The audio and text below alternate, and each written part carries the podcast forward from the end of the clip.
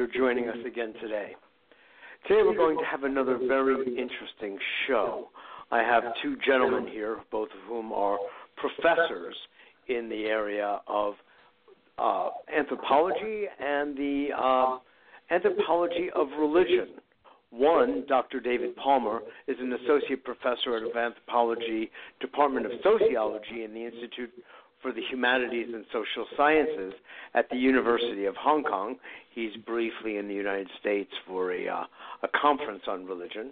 He completed his PhD in anthropology of religion at the École Pratique des Hautes Études in Paris, but he was the Eileen Barker Fellow in Religion and Contemporary Society at the London School of Economics and Political Science from 2004 to 2008.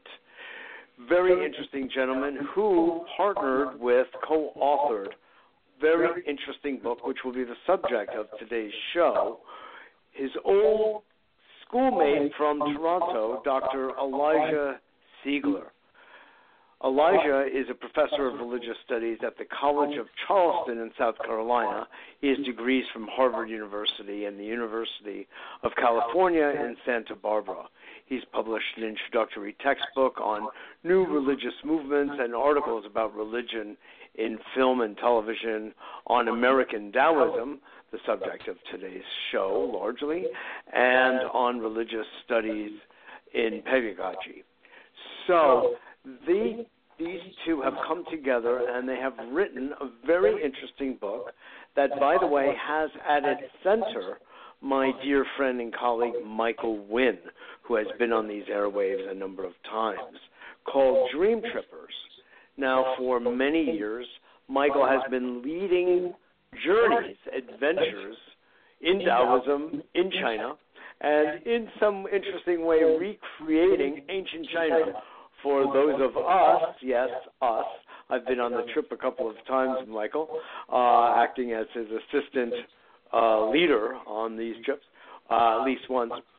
And we have gone to these incredible ancient Taoist temples and sacred mountains in order to learn and study and practice the Taoist way, as he understands it from his learning in the United States as well as his learning with various Taoist masters in the East.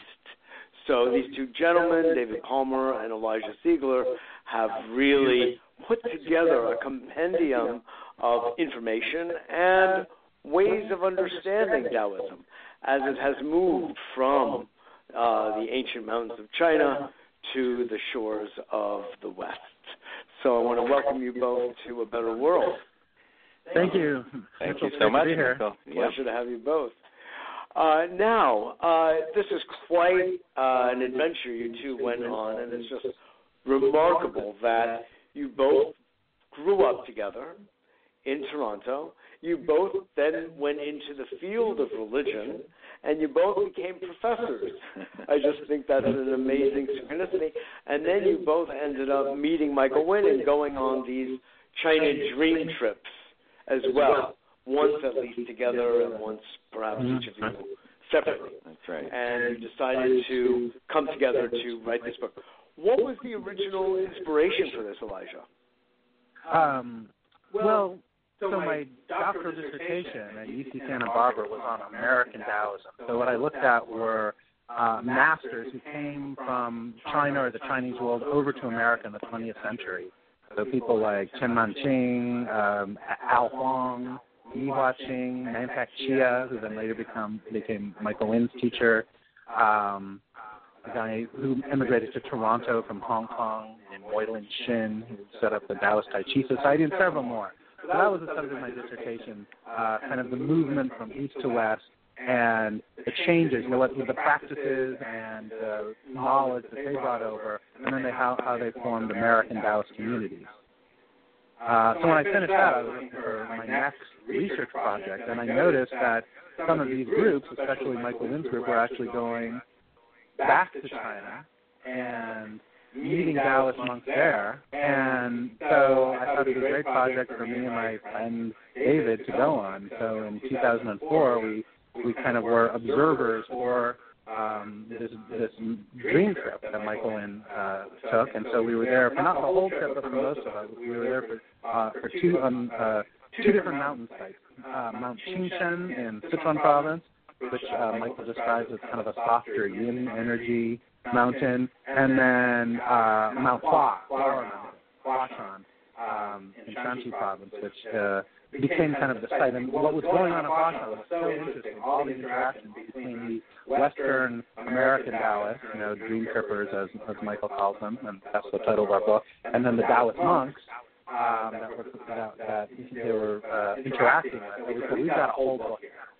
And so we spent the next 12 years uh, following up with these American Taoists and interviewing and interviewing Michael Winn many times. And then David, who's Chinese is excellent, spent years and years interviewing these Taoist monks and know them really well. Yeah. And uh, then eventually we, we, you know, put this book together. So interesting. It's uh, I love it because I watched the whole thing be given birth to. Yeah. You know, having been friends with Michael going back to the early 80s, uh, both as a friend and as a student of Qigong, et cetera, et cetera, um, and Mantak Chia as well.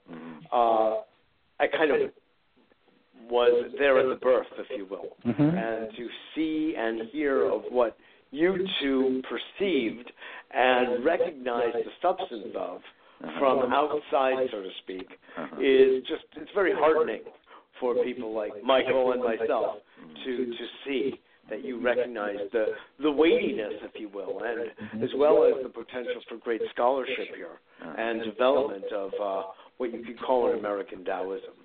So, David, what was your part in this?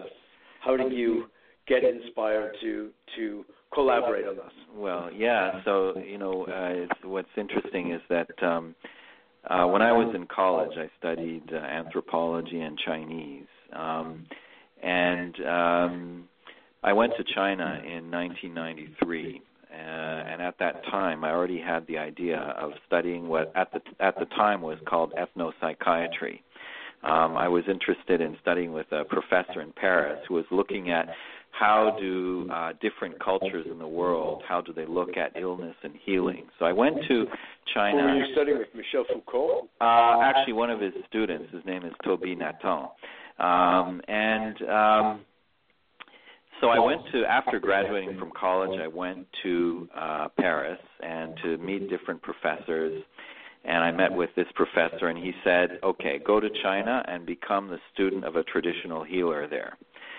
So, uh, and then you can come back to Paris and be my student. So I went to China and I went as an English teacher and just to get a sense of the place. I was uh, living in southwest China in Chengdu, not far from Qingchengshan. This was 1993, and within a few days, Chengdu, which is over toward Tibet. That's right. Yeah, yeah. that's right. We went there a couple of times on the dream trip. Yeah, yeah. So it's just a few, about 30 miles uh, east of the mountains. Uh, that uh, that become the mountains of the Tibetan plateau. And when I was there, only uh, I'd say uh, within days of my arriving uh, in this this school, the Cadres College of the Sichuan Petroleum Administration. So I was there to teach these officials and cadres from the oil fields around China. And one of these uh, geologists, um, who was my student, he came to me and he he said, "Hey, why don't you come? We have a healing session that's going on." Uh, and this was in the auditorium of the Socialist Work Unit. And so we, I went there, followed along, and uh, they said this is a qigong master. And uh, so I was in there, and everybody was uh, sitting there, and there was a man uh, standing on the stage, wearing a tacky Western style business suit, uh, talking and talking, and it just seemed like he's doing a lecture. Uh, didn't seem like anything really special. Uh, was your Chinese good enough to understand? At that time, it was very. It was still, you know, only a little.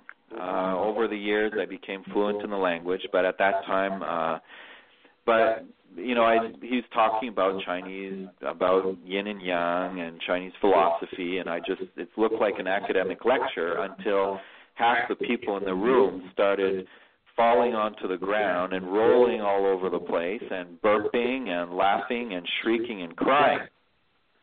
And then I was told he was sending chi. Uh, and this was my my first experience of qigong. Your initiation. My initiation into qigong, which was huge in China at the time.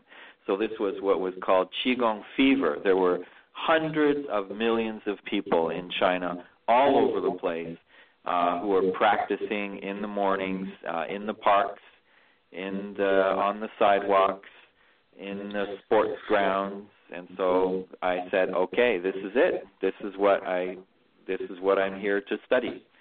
So I did my study on the whole history of what was going on uh, Were in you China. affected yourself personally in your body Oh, sure. from what happened that evening? Not that evening. Um, no. Uh, but later, another one of my students, he was himself a qigong master. I mean, in those days, they were all over the place.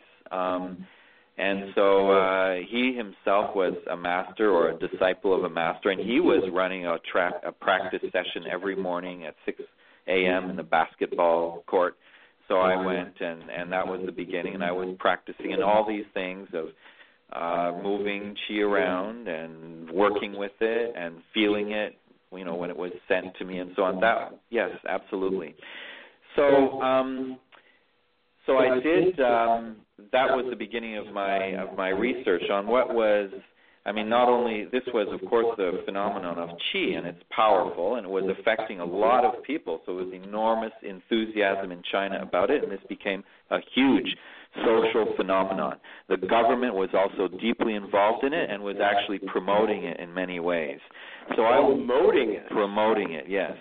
Um, you know, this mind over matter thing, the expen- sending chi. I mean, people saw it in the highest levels of the Chinese government.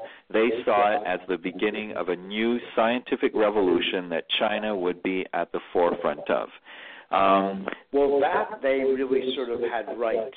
well, they certainly did. They thought they they certainly saw it that way. But there's But however in here. However, things started going bad, right? Um, those energies were hard to handle, and uh, you had a lot of crazy things going on. People, this is after all an officially atheist country, but people had visions of gods, and they were channeling spirits, and and then you had guru and cultic phenomena, and then you had Falun Gong. It became political, uh, uh, and so that it was all crushed by the government, and that was pretty much the end of qigong in uh, in China at And the when did that happen? in 1999, right? So I had did, done my PhD dissertation on the history of this whole movement from the founding of the People's Republic of China, the Communist China in 1949 until 1999.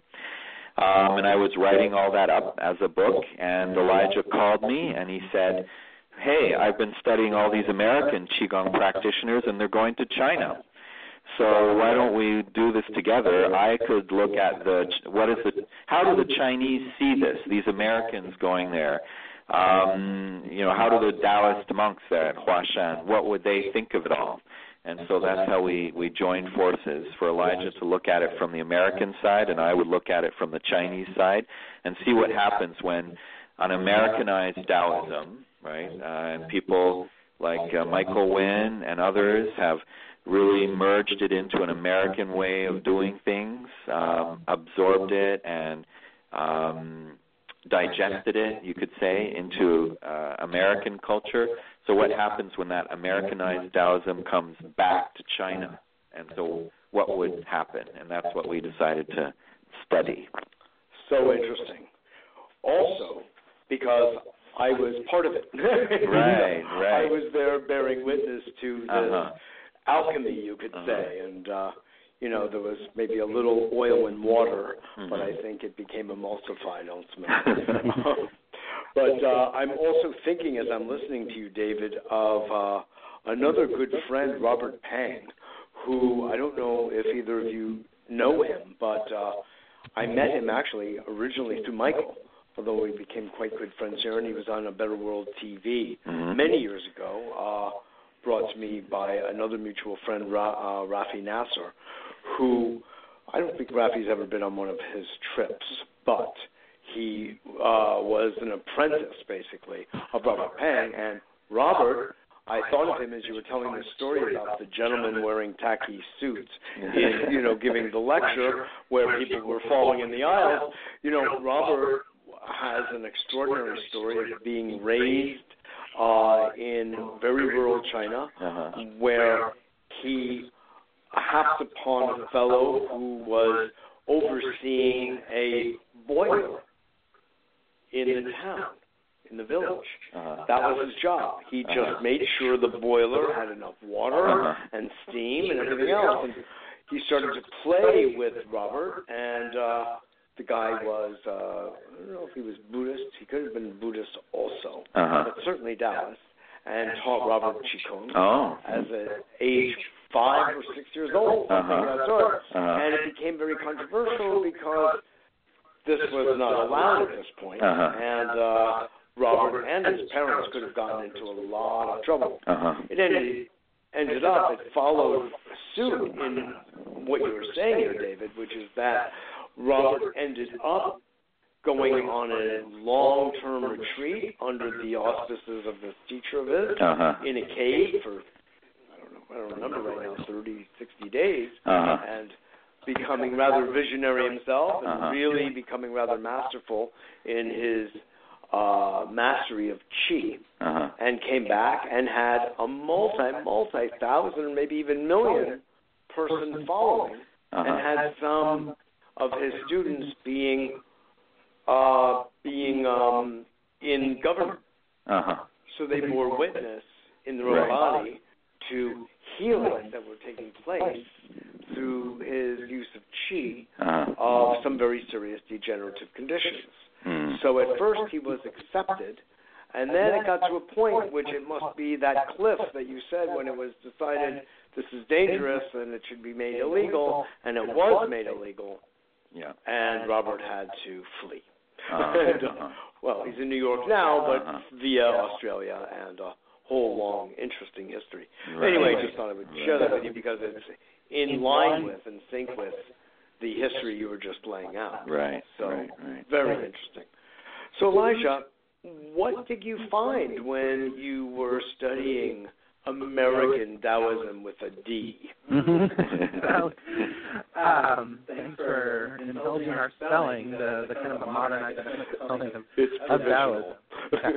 But uh, so I found that American Taoism was well suited, or Taoism was well suited to kind of the American um, counterculture. Yeah, the American counterculture. That's you know that for for you know really since the 19th century, Americans have been looking east. You know, I mean, it, Madame Blavatsky and the Theosophists are the first Yes, people indeed. to introduce kind of a vocabulary of Asian uh, technology, Asian spiritual technology, Asian terms.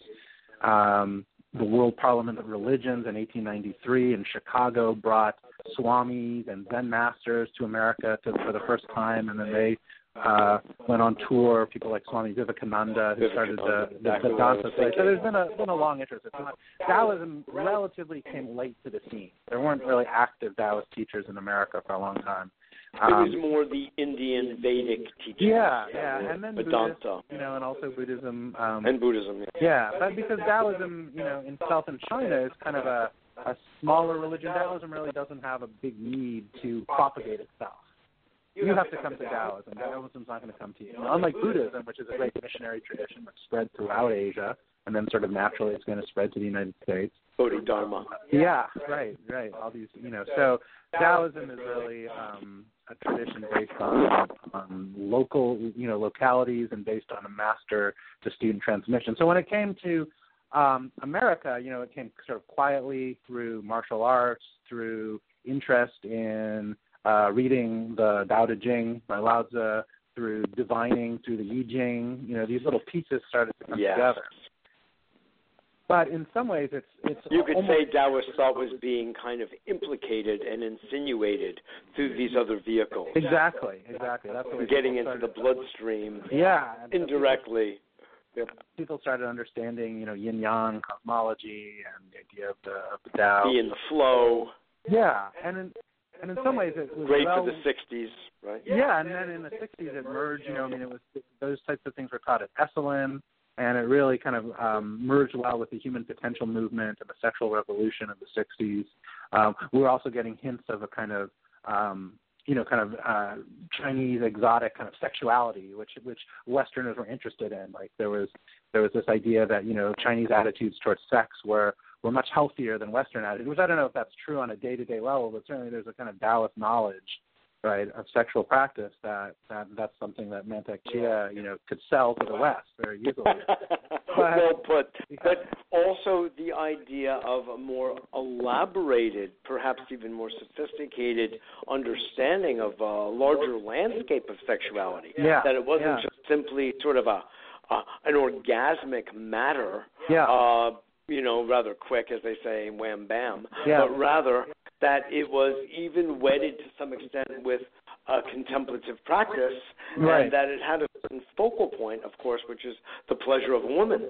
Yeah. You know, and and that one would be in a man would be in in some level of of of uh, of subservience to that. Mm-hmm. Mm-hmm. Subordination and service is the best. Mm-hmm. Yeah. Yeah. Do you know what I'm saying? It's, Sure. it's a much larger picture Yeah. of the use of sensuality, intimacy, touching, uh, and orgasm. and hmm Yeah, and just the powerful, the use of chi. right, the, the powerful, you know, the, the sexual energy, you know, in Chinese Jing, you know, which then you can actually Absolutely. refine, you know, into qi and, And into- cultivate. Yeah, and that's kind of the alchemical form, and that was very different from, uh, you know, Western notions. So, uh, so yeah, so I found that what one of the things that appealed to Americans about Taoism was that it had that kind of um, do-it-yourself quality. And I think American culture is a is an individualist culture. It's a do-it-yourself culture. So when there's something that comes over that's like, well, you don't need a, a master necessarily. Here are these techniques. You can do them yourself in kind of the order you want to. You can make your own practice. Um, I think that's the part of Taoism that became very appealing to Americans. Interesting. Um, and of course, if you look at Taoism in China, it's a highly ritualized religion. It has a it has a it has a, a liturgy, you know, like a, a religious service. Um, there are there are codes, there are Taoist moral codes, and there have been for thousands of years. But but Americans aren't that interested in that part, right? They're they're I mean some are, and some are getting more as these trips go on. People are getting more and more exposed to that, and are coming to appreciate it. I think. Uh, but that's not you know that's not the so if you look at Taoism today in America, it's a very individualized kind of personal practice, even as compared to American Buddhism. You know, if you look at American Buddhism, they have big there are big monasteries and and meditation centers all over the country. You know, they have sort of physical space. Taoism, you know, meets in smaller spaces. They meet in you know. Um, They meet in caves. yeah, they go to Huashan and meet in caves and stuff. So, yeah, those are some of my findings investigating American Taoism. Very interesting. I, I understand, like the how you're saying the American psyche Yeah. would very much cotton, no pun intended. I know you're from South Carolina. Yeah, yeah. Um, to to uh, the practices because they're understood. But my understanding of the original Taoist was not as a religion at all. I'd love to hear what you both have to say about this. And it was more a series of practices of natural hygiene, if you will. I mean, I guess I have this idea of the wandering uh, Chinese fellow in the woods. He's eaten enough, not hungry, got nothing to do, and he starts watching the birds, and he starts watching the bees, and he starts watching the cranes, and he's really getting tuned into nature. So, from a Western neurological, neuroscientific point of view, you could say he's going into a deep alpha state and a theta state.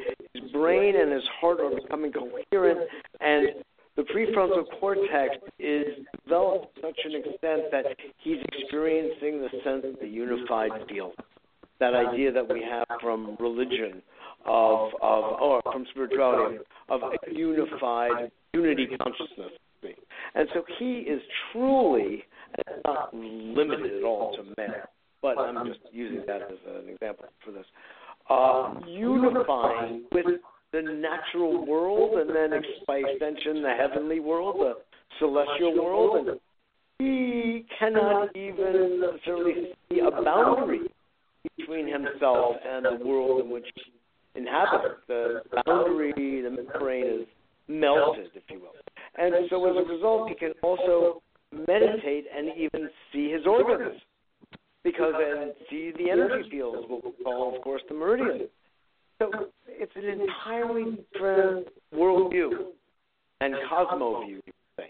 So that over time ripens into something that we might call a religion because as this knowledge became a little bit more popularized, people in villages get married, they have children, will die, and everyone there's this, this uh, impulse toward having ritual around certain rites of passage in life, and it seeks acknowledgement, commemoration, celebration, etc.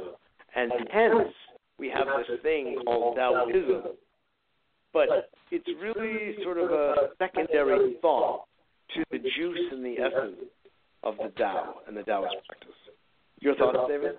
Um, yeah, that's an interesting. Um, that's Maybe one, I made it all up. I don't know, so, but I'll learn. yeah, yeah, yeah. So um, that's an interesting way of putting the history of Taoism, um, because um, um, and I think that's one strand of the of the history of Taoism, as you say. This, um, you know, uh, there, there's the, the so-called um, what was early on in the Han Dynasty, what was called the Fang Shi, the masters of recipes, and uh, and other hermit traditions of individuals who would go right. They would be in there um, observing. Um, uh, observing the birds and the bees and the stars and uh, gaining this connection and from that kind of connection, learning about various techniques which they would use on their own bodies and, and on the bodies of others. But there's something that also happened, though, and that continues to happen with people who are engaged uh, in that kind of um, observation and cosmic unity, is that they get um, what they or what we or they now you know call deities or spirits communicate with them. So what we call, for instance, the Taoist religion, Dao Jiao, um, is the result of uh, what Zhang Daoling in the uh, second century A.D. Uh, he received these revelations from what was understood to be Lao Tzu, a divinized Lao So something happens, some kind of messages are received. Divinized as in deified? Deified, yes. So these are not, um, so it's not just a dump to, oh, we need ritual now, right? Um, so the, the appearance of all kinds of gods, and Taoism has just as many deities as Hinduism. Okay, uh, now many Americans are not aware of that, but it's just so full of deities and an incredible pantheon. Um, and um, so this is uh, this is one uh, when we look at the history of uh, Taoism as a religion. Of course, we can look at it in terms of its socio-political constructions, and that's definitely there. The Chinese state actually has often had a hand in how these things are organized. Um, local communities as well. It's completely intertwined in right the need for constructing a community life with its rituals and so on. And yet there is something that's not just that that people are receiving, they're communicating with beings or conscious entities.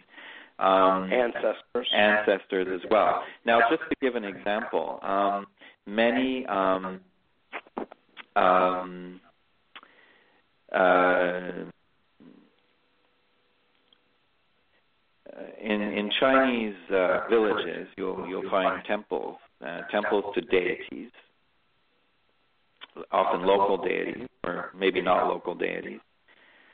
Um, and often, actually, there, there, there are many types of deities, and there are two types that are interesting for our conversation.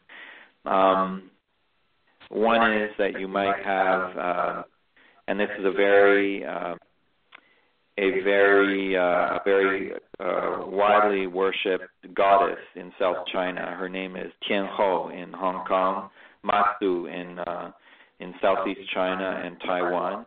And so this was a young woman um, who um, she uh, she was in a fisherman, a, a family of fishermen. And this is so uh, a real person uh, in the uh, about a thousand years ago, and um, uh, her her father and brothers go out fishing, and there's um, a hurricane, uh, typhoon, and they're about to be uh, you know, sink and consumed. Um, and um, uh, she prayed, and uh, her father and brother. Anyway, everything's okay, right? So the the the, the they're they're safe and sound, and they they have the sense. There are many versions of the story, but they have the sense that it's her, right? Now, okay, who knows? Um, it's just a story, but she dies at a young age and after that, different people have dreams of her, okay? And then they start worshiping her. So she starts to become a popular goddess. And then people in worshiping her, they have their illnesses, they have their problems in life, so they burn incense to her, and then they see their situation getting better. So they start building a shrine to her, and then the shrine becomes a temple, so there's something that's going on in the interaction between people and these deities. So that's one example. And another example is actually the Taoist cultivator. So the Taoist cultivator, um, as we know through, yeah, let's say Lao Tzu and Zhuangzi and so on. So actually somebody who has been um, mostly um, focused on his own internal cultivation and then becomes an immortal, so it is said. Well, having become the immortal, again, he appears in dreams and revelations to other people. And um, and so he, in the Taoist lore, in the way it is said, so now he's an immortal, so he's helping people. Okay, so he comes, so he he he brings healing to people who worship him. Right. So a cult, i.e., a worship, a shrine, temple, is built.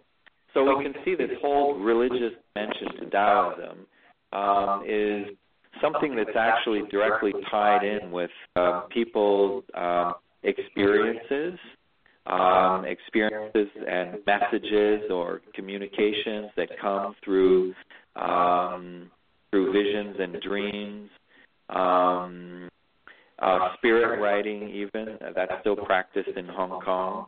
So there are things that happen, and what, no matter how you explain it, uh, whether, but you, we have to see that part of uh, an ex- people's experience of communicating with deity, and that is at the root of um, what is called a religious Taoism. So it's not. I, I don't it's reasonable to say that it's simply um, somehow they lost it. You know, they were in this pure cultivation, and then they lost it by becoming more and more religious. Um, there might be something to be said about, uh, you know, once it gets over elaborate and so on and so forth. But the way this has evolved uh, is very complicated in Chinese history. But an important part of it is, um, right, that kind of communication that goes on be, between individuals and deities and between communities and, and deities. And that's an important piece of the story. Very good. Thank you for that illumination. And I didn't mean to say that once ritual began uh-huh. and the ism got attached to the word Tao, mm. that it was downhill ever since.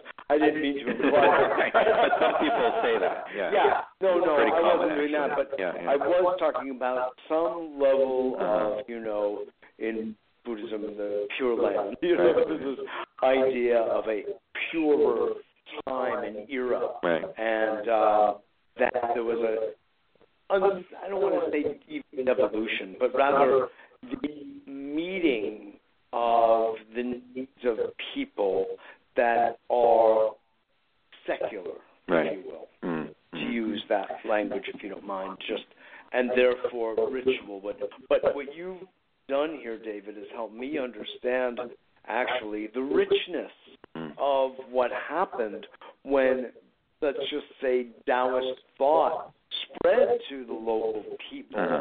from the forest, if you will, Right. and they sort of like those people that were falling out of their chairs in the face of Qigong teacher, people themselves are getting inspired. From that point of view, it's very much a populist to bring in another dimension, a populist movement where everyone gets to participate, not some mediator like a priest or a rabbi or a pastor of some sort, but everybody's sort of in on it, and they have their own direct relationship to the world of Indian pantheon and ancestors and vision. So it's kind of interesting. I want to just pause for one moment to uh, let everyone know you are listening to A Better World with Mitchell J. Rabin. Hi, I'm so glad you're joining us today. It's a very interesting conversation with these two gentlemen. Uh, we are on every Wednesday at 6 p.m. If you do not yet get our newsletter, we have a free newsletter, and it is available at www.abetterworld.tv. abetterworld.tv. I think it's in the right-hand column. Just push a button, give us your email address, and we'll send it to you so you know what shows we will be doing on Wednesdays, as well as our community television show here in the Big Apple, Manhattan, in New York City, every Monday at 7 p.m. Eastern Standard Time, of course. And come, come part of the Better World community. Love to have you. And it's these kinds of discussions that we have, uh, helping people understand the dimensions of creating a better world to take place in all dimensions. And uh, it's uh, one that we're exploring right now is very interesting. Is looking at the history of Taoism, both east and west, and what happens with their confluence, which is really the subject of today's show. So, it's a real pleasure to have you here at A Better World and talking about these things. It's, it's a lot of fun for me because I, it was actually just to go back a little bit in my own personal history for a moment. Uh, when I read Lao Tzu when I was in uh, high school at age 16, because I was taking a course called Oriental Studies. We don't use the word Oriental much anymore, do we? The Orient. I don't know. For me, it means very serious and mystical.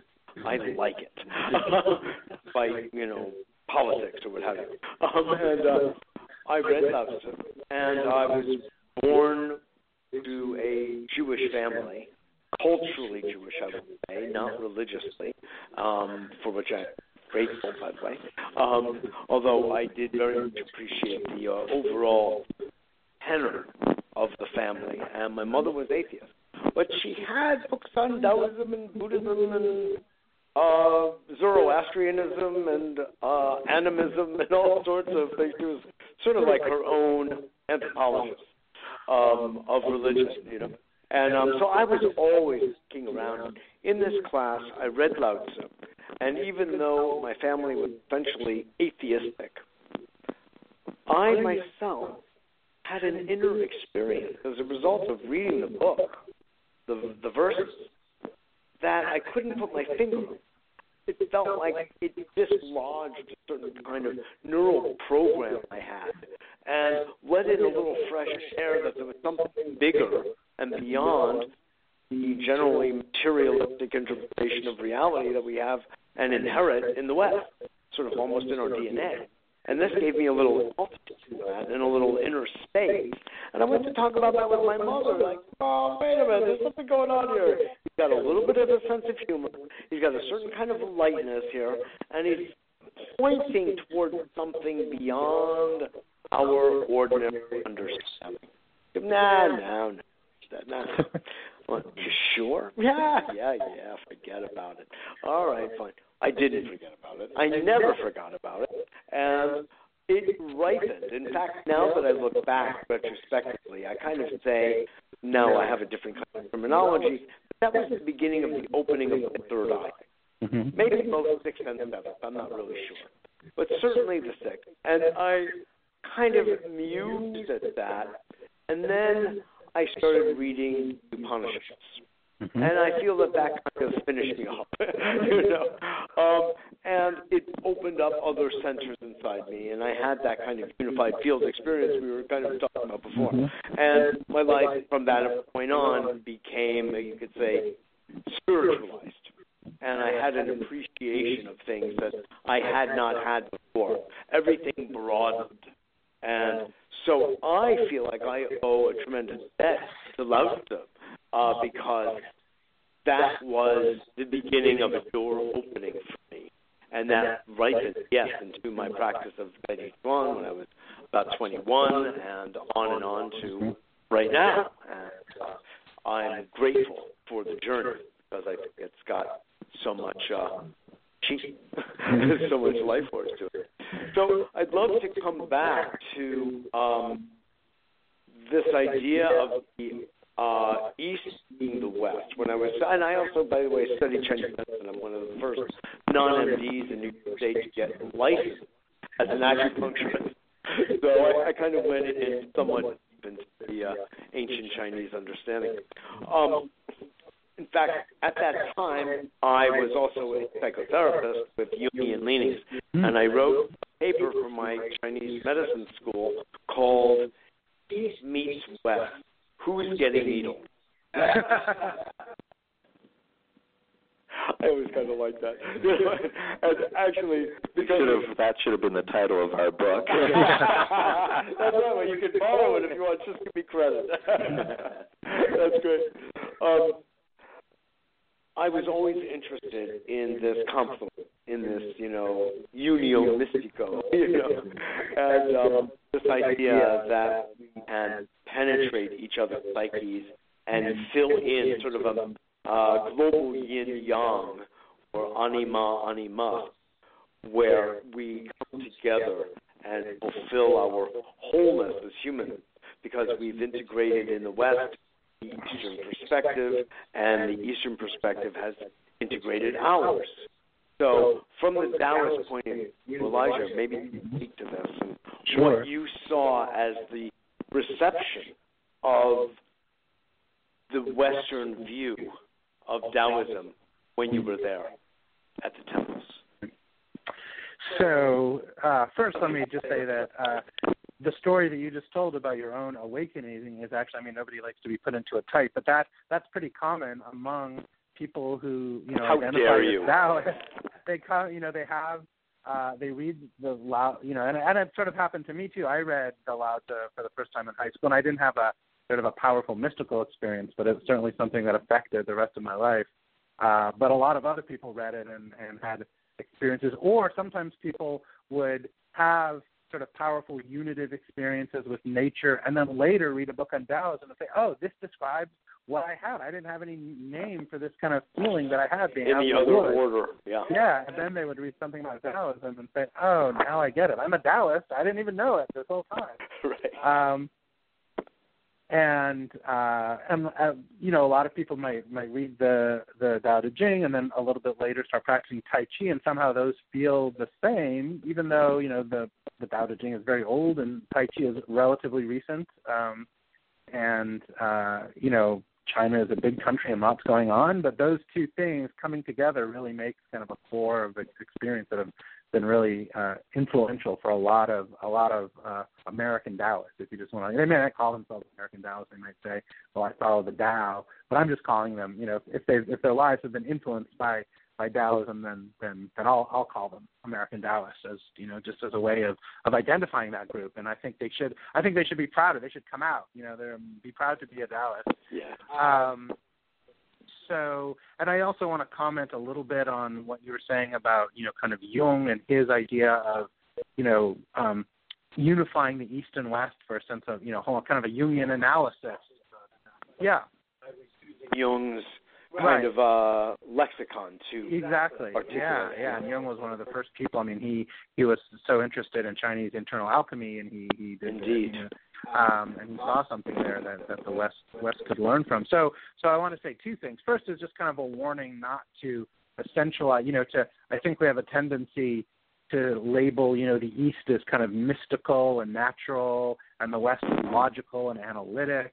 Uh, and so bringing together East and West would be great. But then if you do that, you're kind of stereotyping because there's lots of mysticism in the West. There's lots of mysticism in the Jewish tradition and the Christian tradition, and there's plenty of, of technology and science in the East and logic, right? So um, people, I'm not saying you do that or we do that here in this room, but I've heard people kind of make those generalizations. Yeah, Others. people make those generalizations, and I always kind of like I always kind of bristle a little bit at that because Sure. No, you know. understand. But what's interesting, where I do think is that in, on an individual psychological level, bringing those things together using East and West in oneself can be very powerful. Yeah. You know, um, I think if you're looking at it on a cultural global level, then you're kind of doing stereotypes. But if you if it works for you individually, then that is a very powerful thing. Absolutely. So, Yeah. um, I'm actually the question that you asked is about what was the reaction of the uh, of the, the Chinese Taoist monks and priests in China to the Western Taoists. Correct. Okay. Well, the person to answer that question is David because he spent lots of time talking to the Taoist priests. After the Dream Trippers went back home, he stayed because he lives in Hong Kong. It's very easy for him to get to Yeah. China. He goes there all the time, and he spent hours just drinking tea with these Taoists um, and having interesting conversations. Absolutely. Right. So actually, yes. So actually, this was really interesting because. um uh So actually, can I ask you, when you were at Huashan, what kind of um uh did you meet with any of the monks there? Did they greet you and receive you? And was there any difference actually in 2000? You went twice, I right? went twice. Yeah.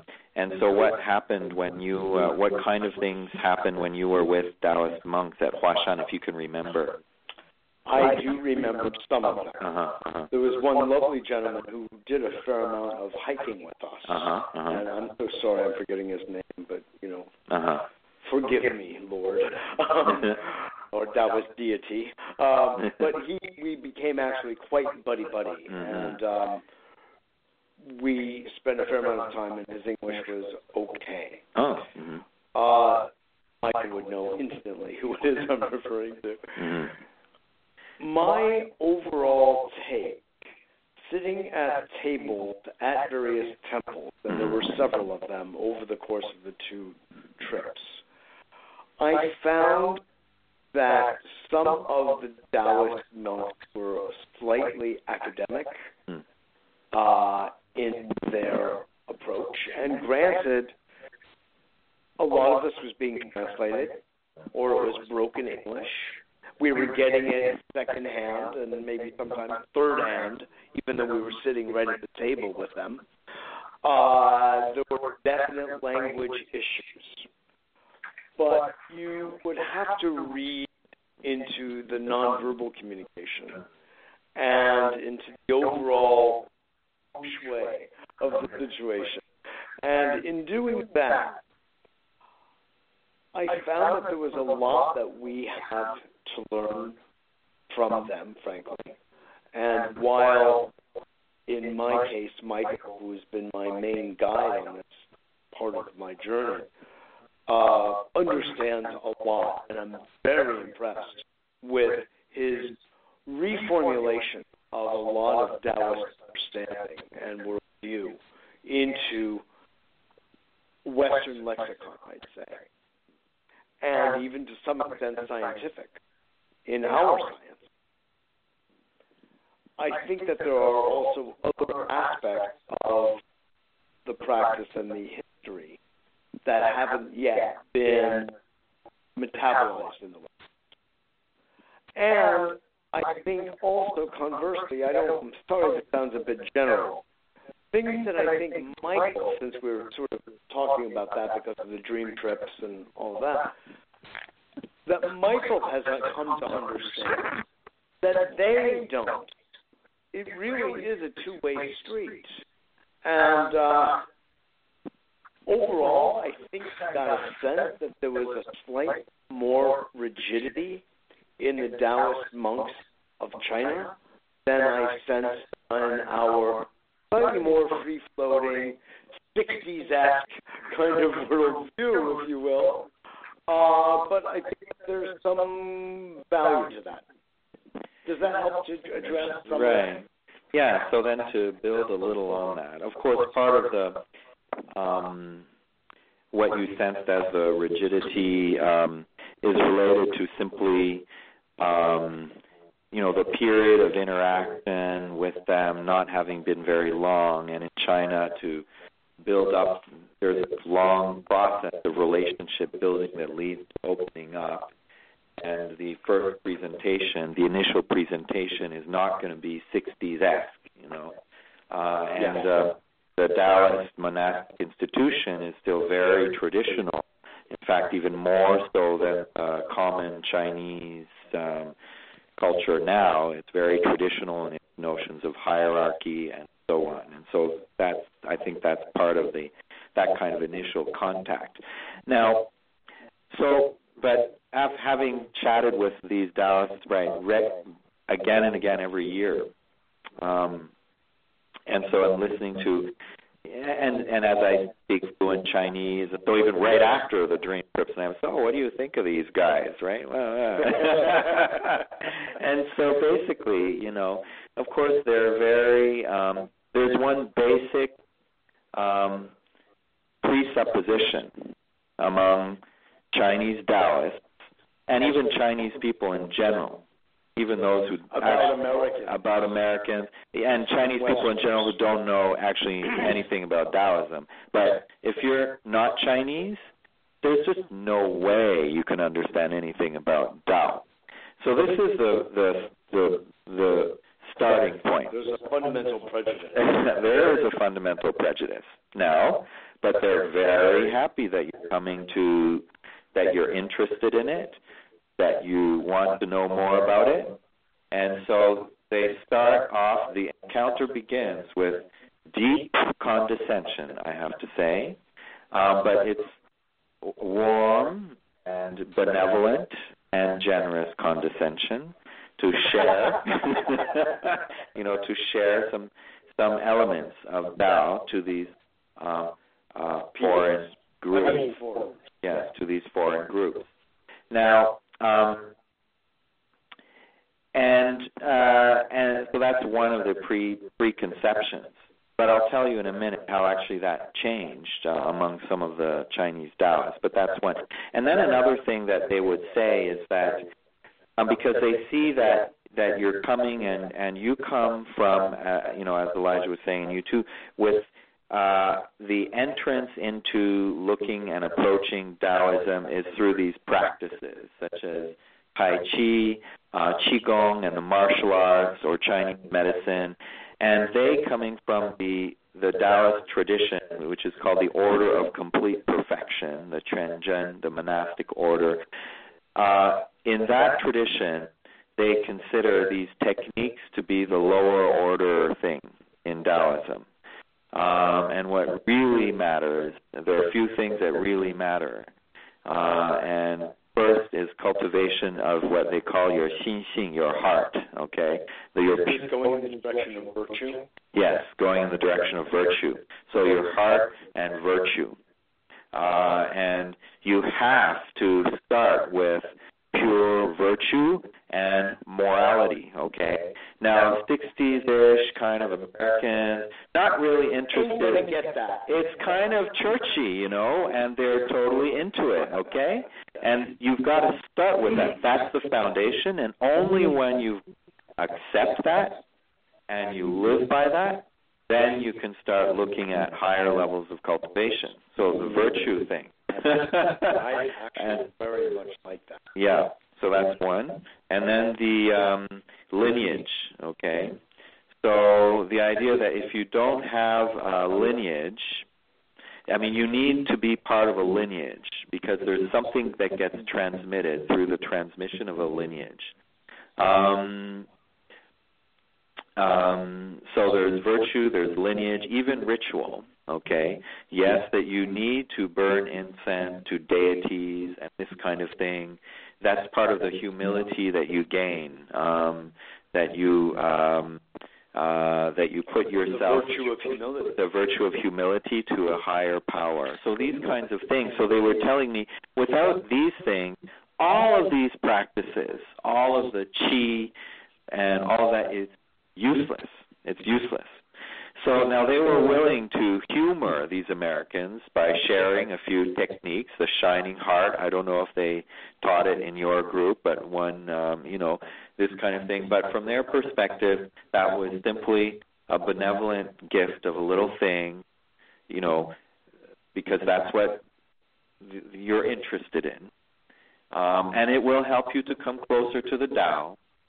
Um, but you're very, very, very, very far from it. So that's the basic attitude.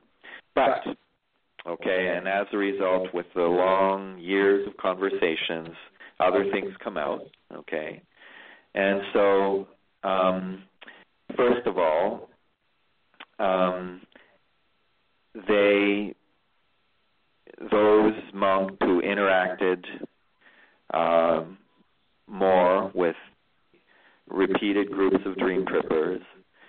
Uh, I would say they were touched by the sincerity of American or Western uh, practitioners and seekers. Um,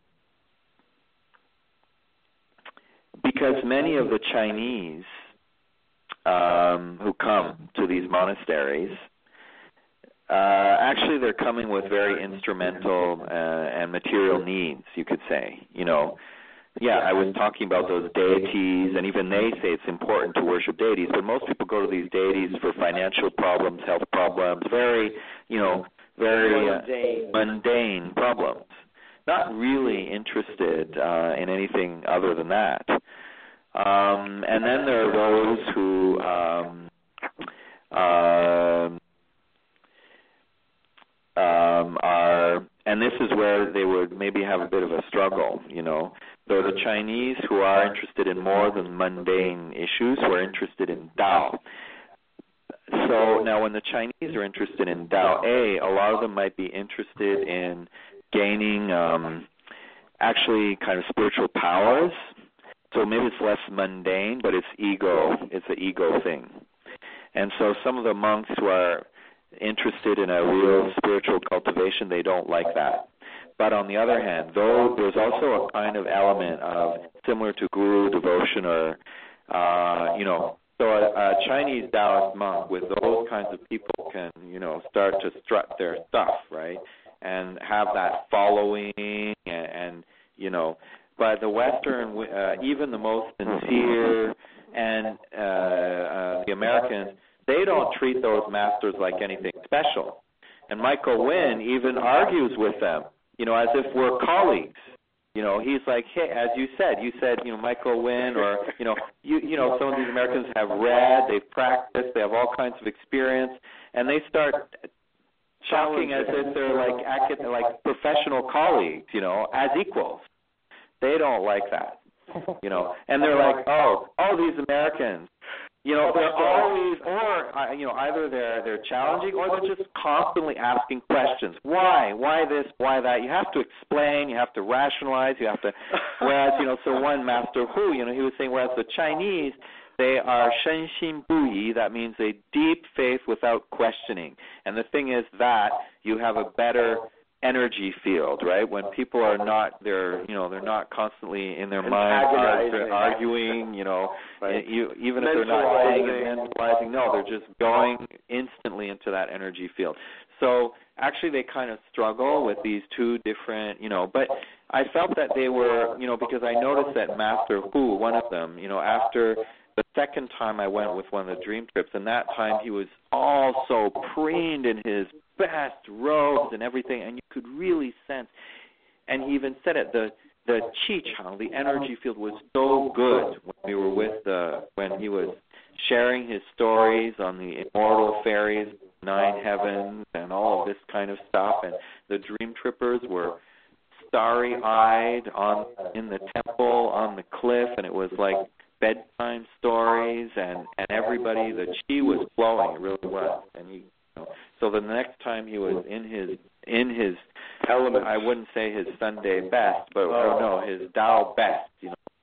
So you could see, and another one uh, talked about how, um, I mean, he didn't know anything about the backgrounds of uh, American and Western uh, dream trippers, you know, but up in his caves, and he says, "Ah, you Americans, uh, you just spend your whole lives going around the world in pursuit of Tao, whereas the occasional Chinese who comes up, you know, so far up to these caves, they come with their money problems and they come with their health problems, and these are the things that I went up here to get away from. I don't want to talk about these things, and so you guys are just. He thinks you're spending all your time just going around in pursuit of Tao. So, um, um, and then the, you know, there's the element of all, all of these traditional issues of lineage and virtue, morality, and ritual. But in the monastic uh, institution in China, well, actually, a lot of these things are uh, the virtue is not necessarily there.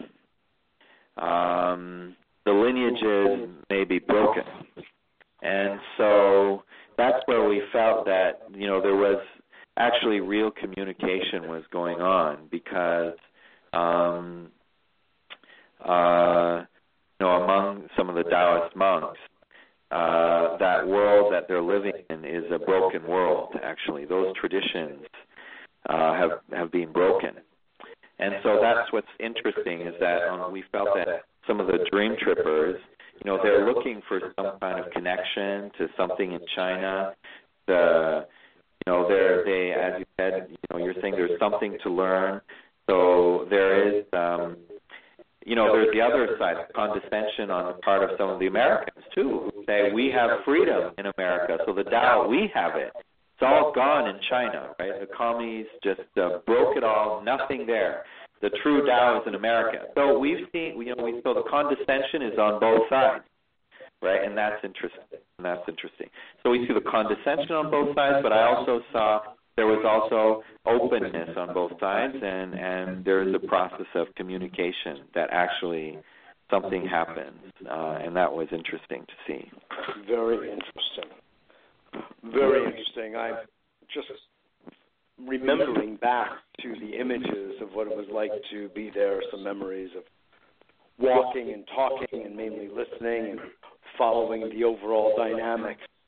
And in light of what you're sharing here, David, reflecting back on those, we haven't even mentioned much about the influence of communist China in the Taoist tradition and how it, you know, in my understanding, seriously uh, disrupted it and almost stopped it flowing almost altogether. In fact, I remember, and you both would probably remember exactly where this was, by next to one monastery, there was a train that was very deliberately placed mm-hmm. so that every 10 or 20 minutes you would hear the train going through. And I remember we were sitting in meditation, and it was so disruptive. We knew that it was a complete setup of disturbing Taoist by a modern technology. Do you what mount? What mount? That? Yeah, that was that's a, the base of Huashan. That's, it is uh, the base of Huashan. Yeah. Yeah, that's the Jade Spring Temple. That's right. Uh, exactly. And yeah, it's like a the the the, the government who put the train in. It's kind of like a giant fu because it separates them. It, exactly. It, it interrupts the feng shui of the temple into the mountain. It separates it from the mountain. Yeah. And and the noise, like you said. So. And that's where we stayed in that very communist hotel. I remember. Oh yeah, in the main in the Do you remember that? that little town? Yeah, yeah. it was so old so. world, you know. Yeah. Yeah. Um. So yeah, I think I mean in terms of um, the the what the communist government has done to Taoism, and uh, you know, and there was a, a long period uh, where almost any religious practice was forbidden, and so uh, when when the communists started allowing religions to come back and to flourish in China, starting in in the early 80s, um, there was a whole kind of missing generation. There was a huge kind of knowledge gap um, and so you had some very, very young novice monks coming in, and then you had some very, very old monks from, you know, before the communist revolution. But you didn't have usually in a in a religious institution, it's the people in the, you know, their 50s who are like the the leaders. You know, they're the the activists. And those the elders. Yeah, those did not exist. The elders that you did have were in their 80s and were kind of senile. Oh. Um, right? And um, were traumatized, and then you had a bunch of youngsters. So you have that missing generation, uh, and now you know China is in you know the Chinese government is encouraging religious practice, but it's also managing it. You know, it allows it to take place in certain places, you know, within the monastery, but not really outside of the monastery walls. And they they're you know, containing it. Yeah, they're containing it. and it has it. a tourist value, right, um, right. i.e., a commercial value. Yeah, they see the tourist potential for all these, and sometimes the the needs to you know to kind of do tourism development at these Taoist mountains conflicts with the needs of a of a religious organization of a spiritual group. So, um, but it's I mean there is definitely a religious revival going on in China now. I mean with the, with Taoism, but also Buddhism, Christianity, uh, new religions. I mean there is something going on in China. And It's is very this being allowed? Yeah, I mean the government wants to. I mean, again, con- constrain it uh, to take hold of it, but they know it's going on. And I mean, I think you know recently the government has seen the revival of religious practice as being a, a nice antidote to the kind of rampant materialism. I think in the 80s and 90s, the Chinese government unleashed the forces of of materialism. They said everyone get rich, and everyone got rich, but then it was too much, and there was so much corruption, there was pollution, there was you know just a lack of human decency, and now they're like, well, maybe some religion is good, um, but it's a balancing act. And actually, the good religion, in the term of the Chinese government, is primarily Buddhism and Taoism. Uh, so, of course, there's still a lot of um, the state management uh, and regulation of religion is still pretty tight in China. But now there's, uh, you know, as Elijah was saying, there's a sense that um, uh, religion is not not entirely a bad thing; it can be a good thing.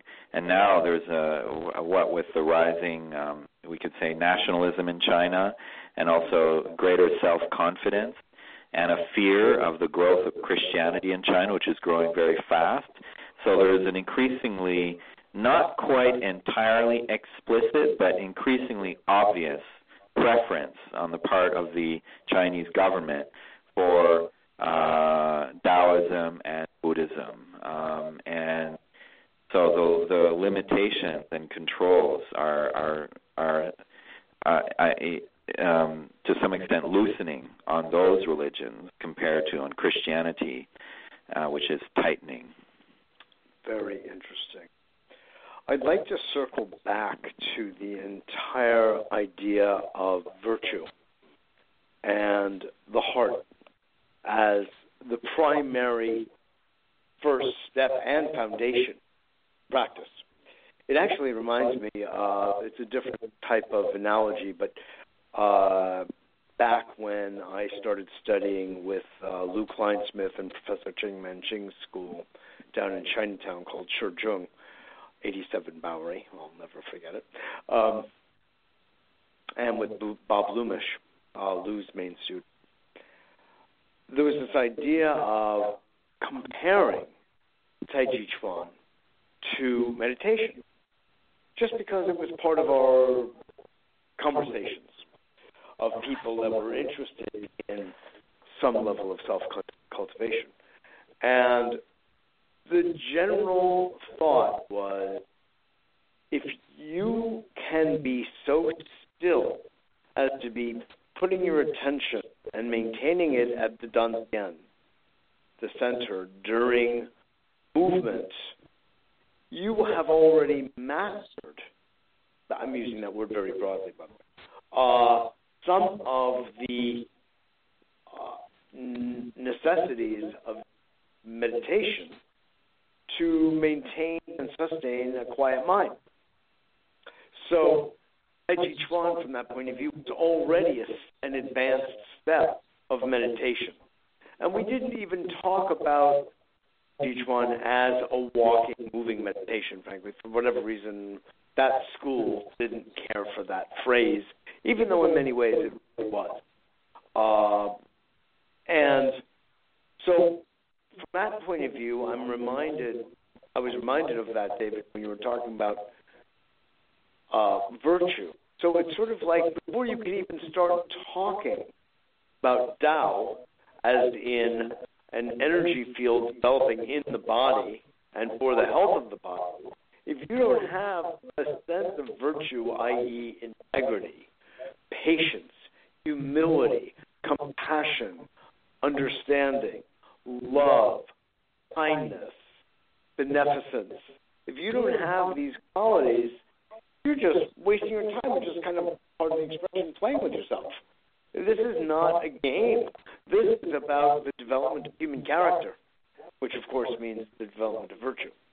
So it's an interesting thing, and of course, you know, this is that uh, kind of idea. Like we're talking about, you know, yeah, this is cool. I'm in Esalen. We're in the hot tub. Let's, you know, move the chi up our microcosmic orbit. This is cool. Oh, look at that girl over there. You know, um, on one hand, but the Taoists, and you can understand the prejudice, they're from one of the most ancient cultures on the planet, civilizations on the planet. And some say that with their economic rise today, that they are simply reestablishing themselves as the center of the planet, which they've always regarded themselves as anyway. But of course, if you look, you know, kind of uh, anthropologically or mythologically at any most cultures, they have a center that they call that they are the planet. You know, uh, Cusco in the Andes, for instance, means in Quechua, belly, belly, you know, center. You know, so every I really do think that that is a human phenomenon. Talk about human phenomenon. You know, Elijah, as was talking about the visions and the deity relationships that developed over time. I was thinking about what goes on in the evangelical churches all uh-huh. over the South. Uh-huh. You know, and uh, the speaking tongues and the uh-huh. loss of ordinary consciousness and ecstatic mm-hmm. dancing and everything else. Yeah, you know? yeah, yeah. I think that um, some of the the qigong fever of the you know of the late 80s and 90s that David was describing these mass qigong movements do have a uh, a real similarity to you know these kind of Pentecostal revival movements. I mean, they call it you know healing the spirit. Uh, in Chinese would be the qi, but both are uh, associated with the idea of uh, you know spirit means breath, the holy you know I mean and qi means breath. So I mean theologically or ontologically there could be some kind, something similar going on, even though you know maybe neither side would, would recognize it. Uh, but um, yeah, we don't want to uh, tire out your listeners with too too much information here. But I do want to say that. Oh, that's um, okay. Don't worry. um, uh, you know, I, I want to say that whatever is happening with this exchange between you know American or Western Taoists and Chinese Taoists, I mean, this is this is a we're really just on the ground floor here. This is something big that's happening, and it's just sort of starting out. I mean, you know, it's been maybe going on for 15 or 16 years, which is nothing in terms of the life of a of a you know um, something like Taoism. Um, so whatever have you know, and then as as David was saying, as the Chinese government wants to value and promote Taoism more, as more and more Americans hear about Taoists, as more uh, real Taoist masters are invited to come to the West, um, you know, we don't we don't know what's going to happen, but it's going to be exciting. I think so. I think so. It's already exciting. You know. I would like to go back to. I thank you very much, Elijah. I really appreciate all of that input. Circling back as I started to before I went off on the uh, evangelical uh, digression.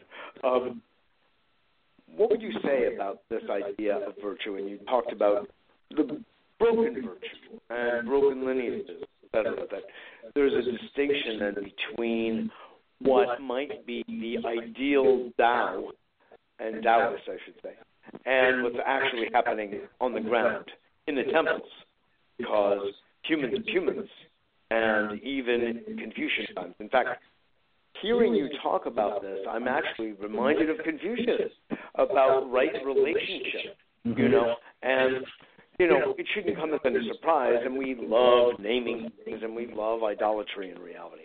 It's pretty obvious that that's a human phenomenon as well. Um, but what would you have to say about uh, that distinction between the ideal image of virtue being really embodied and then opening up the practices of cultivation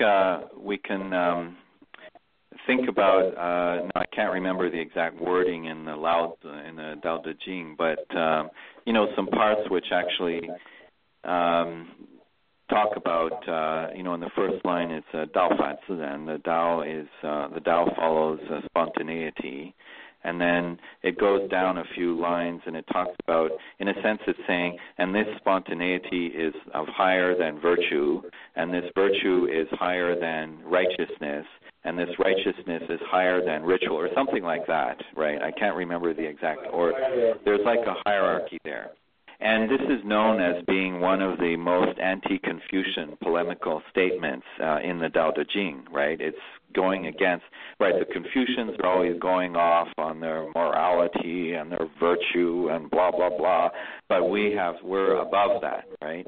However, if we look at the practice of Taoism in China and also the way that it has been um, uh, articulated and uh, expressed in different Taoist traditions in China, there shouldn't be a, a dichotomy here. So, in other words, there's the idea that, I mean, it goes both ways. So, first is you start with, you know, you start with li, you start with righteousness, and then you advance to virtue, and then you advance to beyond virtue, right? So that's one way. And the other way is the other way around. If you don't have, you know, if you're not with Tao, then you'd better, you're still better off with uh, virtue, and if you don't have virtue, you're still better off with following ritual, right? So it's not saying, right, and righteous. So it's not saying just throw out one. You know, I'm going to get rid of all of that in order to have my Taoist spontaneity, right? So this is uh, one aspect of the I think, uh, as we can see it in the history of Taoism in China, is that although there's a gradation there, but it's not a dichotomy where you ditch one in order to get the other. Um, and um, uh, and then there's also the um, and maybe this is where still there's something of uh, enlightenment for or insights for Westerners and their understanding of uh, of virtue um, is that the um, uh, right following um, or aligning oneself with Tao leads to the natural or spontaneous arising of uh, of virtue, right? So this is virtue that you're not deliberately uh, forcing on people or um, not a rich, a rigid kind of virtue, but actually, right? It's something that you just naturally become virtuous without even thinking about it, right? So I think there's. I think that's what Lao Tzu always meant. Exactly. So that's what Lao Tzu meant. Um, but you know, Master Chen, Chen Yuming, uh, one of the monks that uh, he greeted the dream trippers, and actually he found there was not enough virtue in the monastery, so he stopped becoming a monk. He returned to secular life to become an urban hermit. But then, I mean, all he's was he from Huashan? From Huashan, and you may have. That's the that's him. I'm sure it was. I was referring to earlier. Yeah, if you met him in the first dream trip, because he was no longer there when you say if you say you went there in 2011, he was no longer there. But in the first time you went, he was probably still there, and so he was the one. Now, but I think he came to meet us, but as a non-monk, and we went possibly to uh doing some kind of martial arts visits at a couple of schools. I'm beginning to think he may have mm, yeah, then it probably not him. Yeah. Anyway, so but, but I know yeah, exactly yeah, Master Chen. spent time together. Yeah, yeah, Chen Yuming. So, um, so he, uh, so this idea in the way he uh, teaches about Taoism, the way he talks about Tao is, on the one hand, he is talking about that, um, uh, right, nurturing um, uh, that purity of heart, that stillness in the heart, which leads you to be spontaneously virtuous. So, but but always emphasizing, right? You know, when we talk about the free and carefree kind of crazy Taoist, and he says, but that Taoist is carefree with other people and kind of crazy with other people and going the flow, but he's working on himself. he's not just letting himself go and following his passions and this kind of thing. So there's a deep misunderstanding that he's saying about Taoism is just about go with the flow, because um, in actually in Taoism the I understand. Uh-huh. Flow, in fact, there's one flow in your life. It's the flow towards death, right? Your dissipation, right? You're dissipating your energies. You're dissipating your life through all of your pursuits that go against your your passions and desires that go against your true nature and so that's the flow you know you're following you're going with that flow and actually you're dissipating you're dissipating your life and you're leading yourself to to your your death destruction. So you've got to go the reverse flow right? The reverse flow back to your original nature. Um and that means actually no longer flowing down these paths of dissipation. So he says be careful what kind you know when you say go with the flow and do you know be who you are and um and uh be who you want to be and be who you want to be well uh, and uh, and the first step for stopping that dissipating flow and going to the flow back to your original embryo right to your your your to the source of life is to let go or of those um um, right, of those attachments, which are those attachments that block our virtue. Right?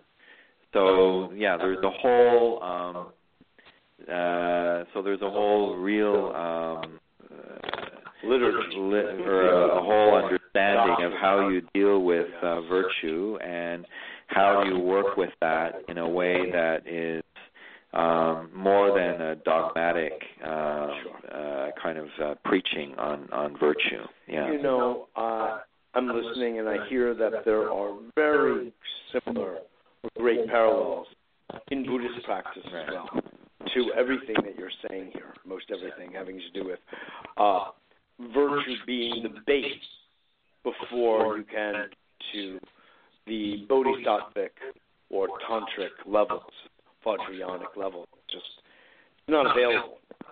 And yet there's that spontaneity that Lao Tzu talks about, which is on the tantrika level that, you know, it's like not good, not bad, just spontaneously arising. That's a whole other mm-hmm. interesting conversation itself. But it's so interesting that there are these markers, if you will, and perspectives that are mirrored one religion to another even in Christianity. I mean, I'm just thinking out loud, but there's the idea of and Judaism following the book or the spontaneous recognition of what's right, what's not. You know, what's virtuous and what's not. You know, it's just kind of interesting. I'd like to. We have a few more minutes, if I could, you know, uh, continue with you. Um, I set this for 90 minutes actually because I had a feeling we were going to be going further. It's a thick book, and uh, that is this idea about the origin of Taoism. We kind of technically refer to Lao as the father of Taoism uh, because of the Tao Te Ching. But then there are the idea of the immortal and the many heavens and um, Wu Wei, and you've got things that seem to historically very much predate Lao Tzu. And then we've also even got the origins of Chinese medicine, which also predate if you go really go back. So could you comment on that? Well, just how uh, you see that, or what is the general understanding from either the American point of view or Chinese? Uh, well, I guess briefly, um, uh, because um, right Taoism I mentioned earlier about different messages and revelations and so on, but Taoism is not a single revealed religion as it's understood, let's say, in Judaism, Mormonism. Christianity, uh, Islam, Mormonism, or so on. So, um, so what what what is Taoism? What we now call Taoism? Yeah, extremely decentralized. And what we call Taoism is the result of the gradual systematization over time of all these different kinds of traditions that really we can't really they just are so old and we can't really know uh i mean in the archaeological record it's possible to reconstruct certain things and so on but so all kinds of things that were already happening um, by the fifth century BC, when uh, Lao Tzu is known to or or reputed to, we don't really know even if there was such. Uh, I thought he was more considered 750 or so BC. Um, I can't remember the exact uh, oh, the exact dates, but around that time. You don't know. okay.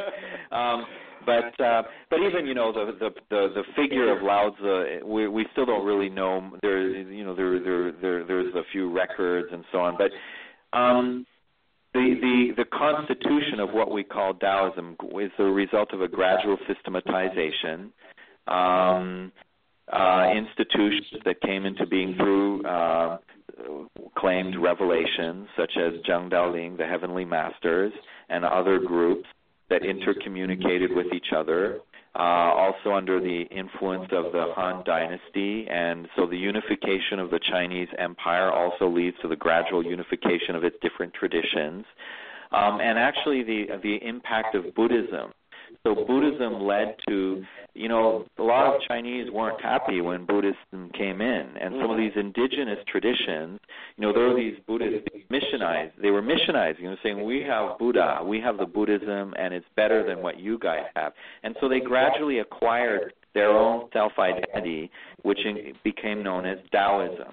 And so the impact of Buddhism led to a stronger sense of self-identity, you know, of all these dispersed exactly of these more or less dispersed Chinese traditions to be increasingly so known, unified, unified with a common identity, which is That's called Taoism. With the Muslim invasion of India, also, right, and right, the right, idea right. of the Hindu, which right, is right, just right, a way right, of living. And yeah, so that's why, um, in a sense, um, it's really hard to you know define this is Taoism and this is not. Um, You've answered it. Yeah, yeah, yeah, yeah. Definitely answered it. Yeah, I yeah, appreciate yeah. that. So, in short, it doesn't have a beginning, and probably it, It doesn't have an end. so, well, last words, Elijah, for our audience. Uh, well, it's been a great 90 minutes. It's flown by um, talking, and I, you know, I mean, I hope uh, people will consider going online, buying this book, Dream Trippers, by. Uh, And where would they go? us. Uh, I mean, you can get it on Amazon. Um, you can get it at the University of Chicago uh, Press website. They're the people who, who published it. Um, and I hope that they people read it and think about it. It's the kind of book that you can kind of flip open almost at random. There's a lot of stuff in there. I mean, a lot Sort of of like the I Ching, huh? Yeah, yeah, it is. It's a book that we both deeply influenced by. Yes. Um, a lot of the stuff we talked about today is in it, but also a lot of other stuff. You know, a lot more about uh, the, the general history of Taoism, um, how Taoism became the way it is. A lot about um, kind of the history of American spirituality, what we call American spiritual individualism. Um, there's stories about Huashan, the Flower Mountain itself, and some some some history of that of that place um, from the very very beginning to the to the 20th century. and there's a lot of interesting an interesting cast of characters Yeah. who have their arguments, their conflicts. So uh, yeah, so we've kind of written it like a novel. I mean, we're not novelists; we don't make any claims, but there's a lot of rich description in there, and a lot of kind of spiritual biographies of people like Michael Winn, and also of these Taoist monks. So, Very interesting. Well, Elijah Siegler and David Palmer, I want to just thank you both so much for being on today and sharing your book, Dream Trippers, with our audience. It's fascinating. I and thank you, Mitchell. Thank you, thank you so much. Mitchell. It's been a great. Uh, we've had a great time. So glad. Yes. And not least, I want to thank my dear friend Michael Winn for introducing us. And we'd like to thank him too for Yes, all the indeed. help uh, that we've had Yeah, in doing this uh, study. supportive. providing the basis of the book. Yeah, yeah, yeah, so yeah. it could happen without him. Thanks. Thanks again, everybody. Uh, I'm at mjr at betterworld.net, mjr at betterworld.net. Please write to me, share your thoughts and feelings, and I look forward to seeing you all next week.